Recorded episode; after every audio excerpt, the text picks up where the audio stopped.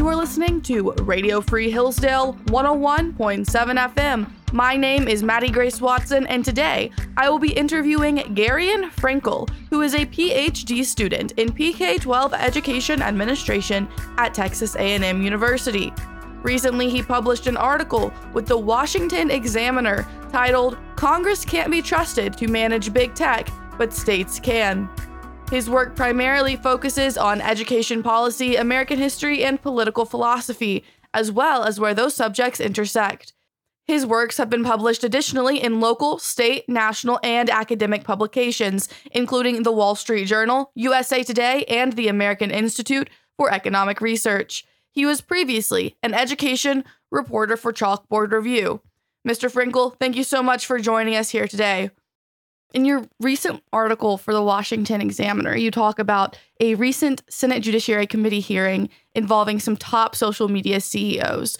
What exactly was the goal of this hearing for the Senate? Well, the goal of the Senate hearing depends on who you ask.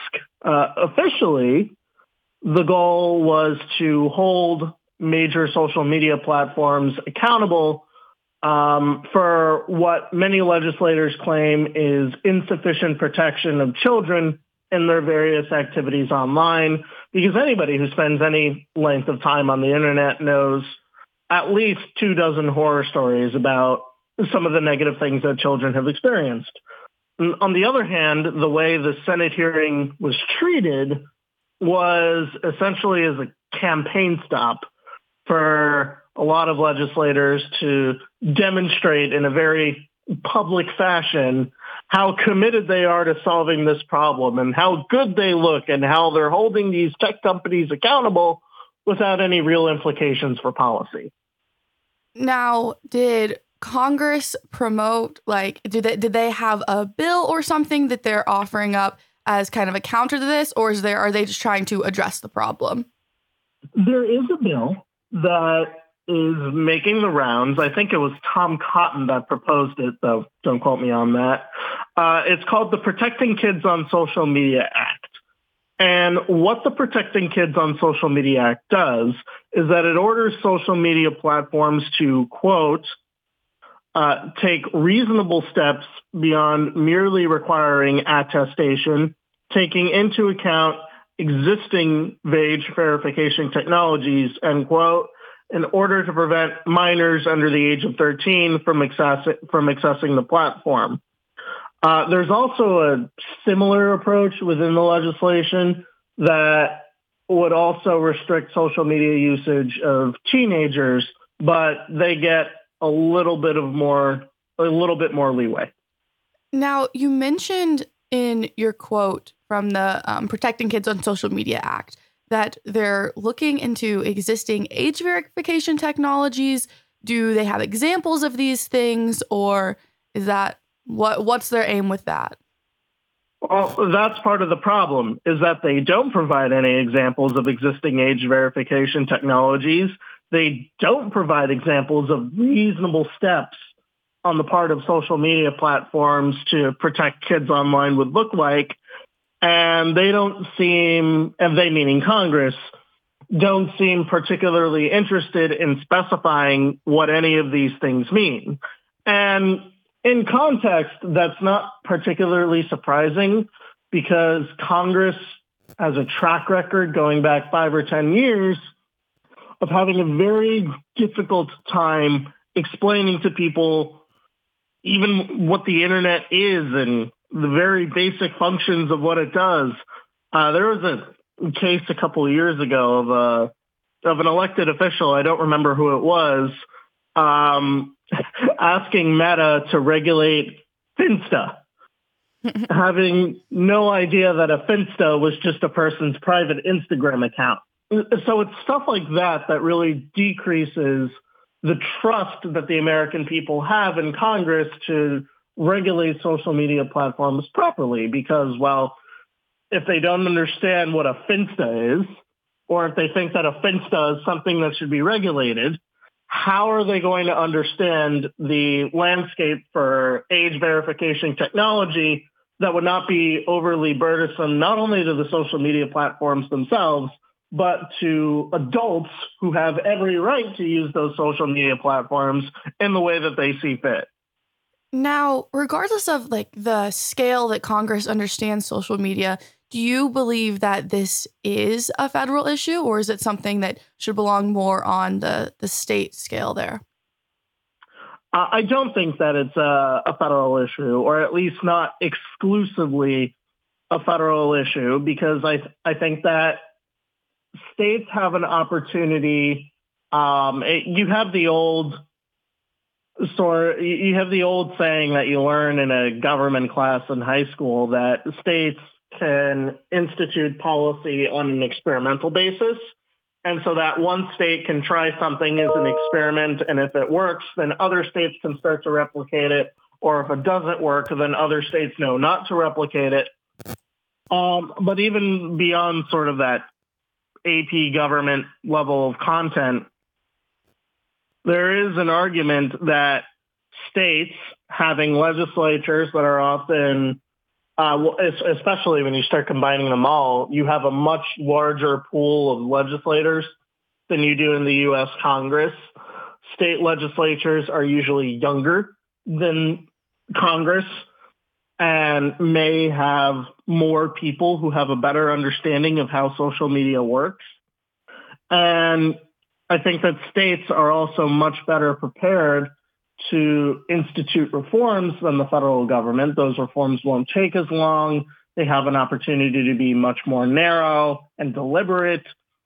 And that states have a better chance of ensuring that a lot of these regulations and reforms actually stick before instead of becoming a judicial and bureaucratic quagmire, which almost any federal legislation probably would be. It'd be immediately sued into oblivion and perhaps rightfully so.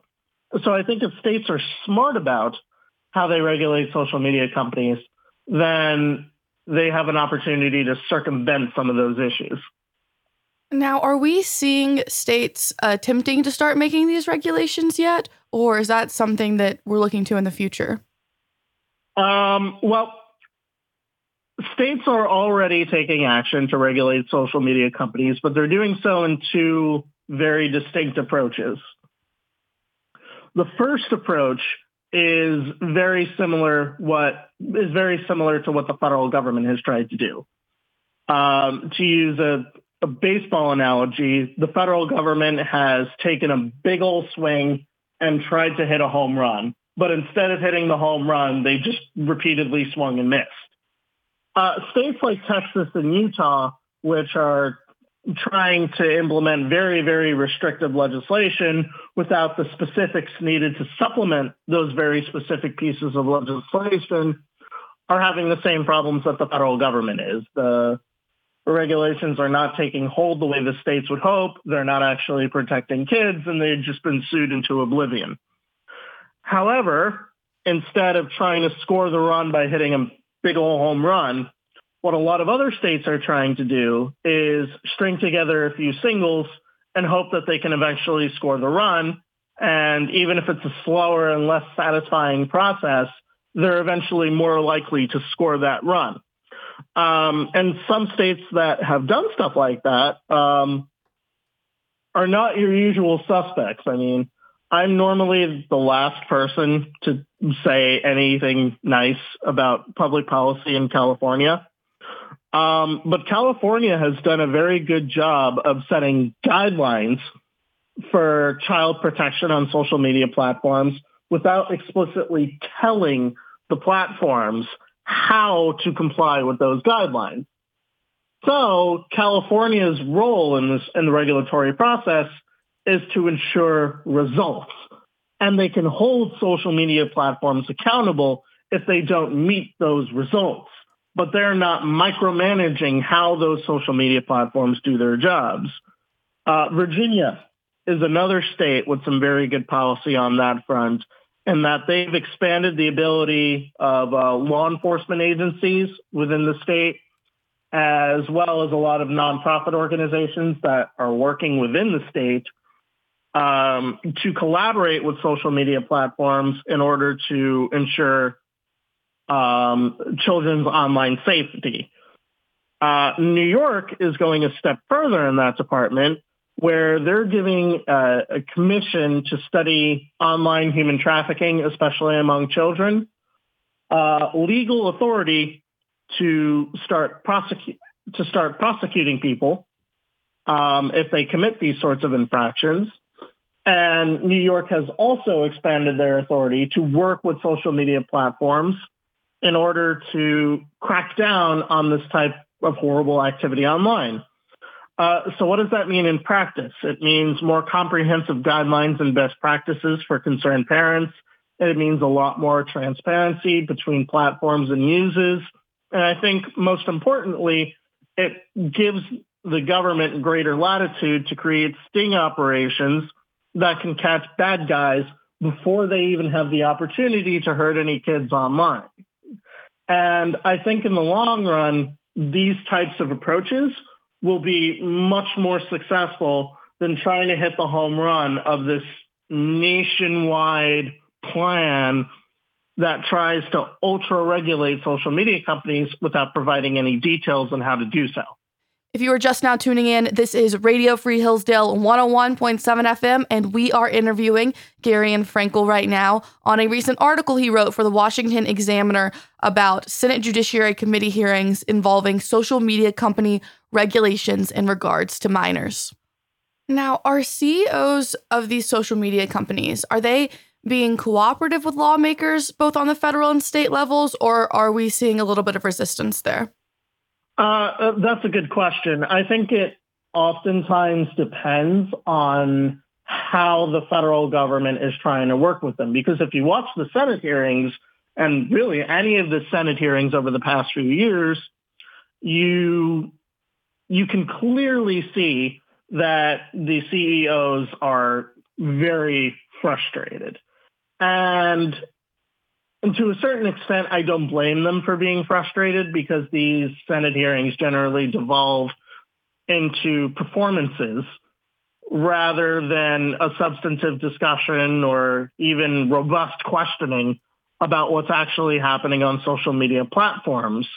Um, on the other hand, I think those CEOs should also know why they're there and not bait into the questioning as often as they do, so everybody's at fault. But when regulations are legitimately substantive, when they're fair, and when they're pointed, I think social media platforms and their CEOs in particular are a lot more cooperative because when you look at it from a, a policing or a criminal justice standpoint, a lot of social media platforms are always happy to coordinate with police departments to run a sting, especially if those police departments have evidence that that platform is being used to conduct uh, human or child trafficking operations. So I think it just depends on the approach. I think it depends on both sides of that dispute being willing to sit in a table and hash things out with each other rather than performing for the masses online. So it, it's very situation, context, and location dependent. Are any of these social media companies taking steps to institute these regulations independently, or is it mostly in cooperation with these state lawmakers? A lot of social media platforms talk a lot of game about instituting these regulations independently. Um, but in the end, I think that more often than not, it really has to be state lawmakers that get the ball rolling. Uh, this has been the case with um, Facebook in particular, and then TikTok, especially with its uh, connections to the Chinese Communist Party, have been extremely uncooperative with almost any time of any type of regulation, no matter how often they talk about welcoming this sort of re- regulations in the United States, they're not. So in many cases, I think it, it, the state does have to sort of step in because I mean nobody wants to nobody likes regulating themselves unless they have to. That takes a lot of money and time. And uh, I, I think at this point it is somewhat necessary for states to step in in at least some capacity. Now, we're a couple weeks past this hearing now that the Senate Judiciary Committee had. And how do you see the conclusions or the results of what they came to in that hearing playing out over the next couple of months? Do you think um, anything will happen with it, or do you think it'll mostly keep staying on that state level? Well, I'm Congress could always surprise me, but I very I sincerely doubt that anything will come of those hearings. I don't think um, I don't think that the Protecting Kids on Social Media Act is going to go anywhere, at least in the short term. Um, I doubt it'll get to a vote even. I doubt it would get through the House, and I'm not sure the president would sign it. Um, and really, the hearings are just very periodic and serve to generate Twitter discussions more than anything else, or I should say X discussions. Um, so if the, if there is going to be uh, any movement over the next several months, well, uh, a lot of state legislatures aren't in session right now, but for those that are, if there's going to be any movement at all, I would expect to see them. I would expect to see that movement there um, rather than within Congress as a direct result of the hearings a couple weeks ago. Mr. Frankel, thank you so much for joining us here today. And thank you all for joining us as we embarked on this conversation today regarding the Senate Judiciary Committee and all the social media regulations that are flying around the country right now. You are listening to Radio Free Hillsdale 101.7 FM, and my name is Maddie Grace Watson. Have a wonderful day.